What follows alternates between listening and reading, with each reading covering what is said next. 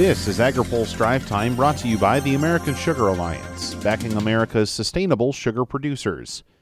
Good Monday afternoon. I'm Spencer Chase. Ahead of tomorrow's public hearing on a major Trump administration environmental policy priority, farm groups are offering their support to the effort.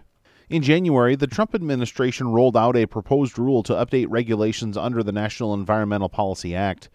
American Farm Bureau Federation President Zippy Duvall says they're supportive because of the underlying role NEPA often plays.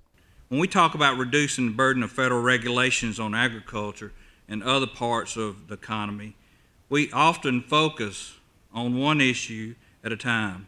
But the, uh, the National Environmental Policy Act uh, is the common thread that runs through so many of these regulations. Too often do, uh, have we dealt with the symptoms of a broken process because no one is willing to tackle the big job of fixing the real problem. The administration says the rulemaking would expedite NEPA reviews on a wide variety of projects.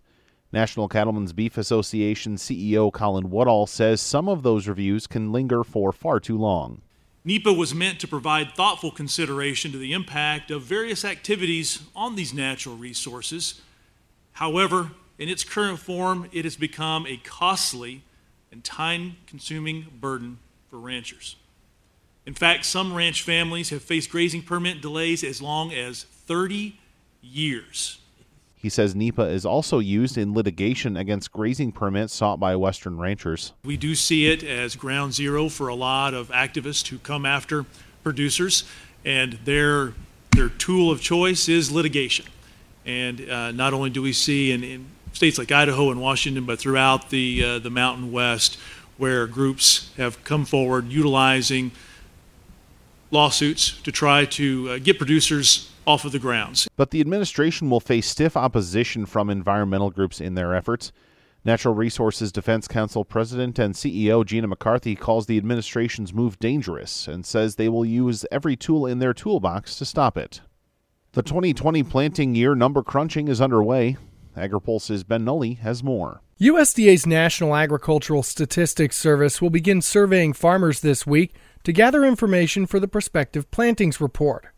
NASS Crops Branch Chief Lance Honig says there are different ways farmers may report data. We're going to get a form out to you in the mail. Included in that is going to be information that the producer can use to log in and securely provide that information online at their convenience. That's going to start to show up in their mailbox within a few days from now because we want them to have some time to take that option if they want it before we start calling. Honig says the call center will begin reaching out to producers they haven't heard from. Probably, you know, 27th, 28th of February, run through about 15, 16, 17th of March. Uh, as I mentioned in my talk earlier, more than 80,000 farmers were reaching out to, so we need about two to three weeks to gather that data. NASS will release the prospective plantings report March 31st. For AgriPulse, I'm Ben Nuelle. Finally, today, call it whatever you want. He just wants agriculture to help do something about it. Iowa farmer Tim Palmer is the president of the National Association of Conservation Districts.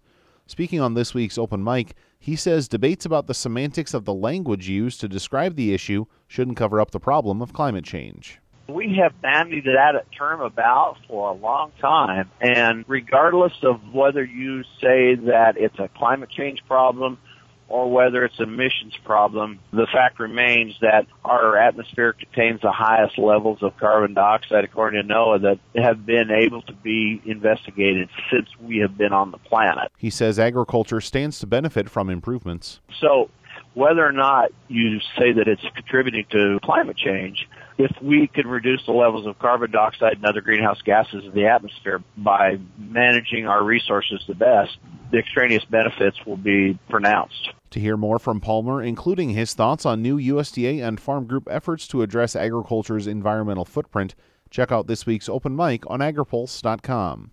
AgriPulse Drive Time is brought to you by the American Sugar Alliance, supporting America's sugar farmers and workers as they continue to build a brighter future by producing sugar sustainably.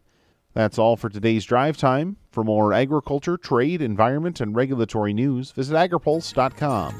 Reporting in Washington, I'm Spencer Chase.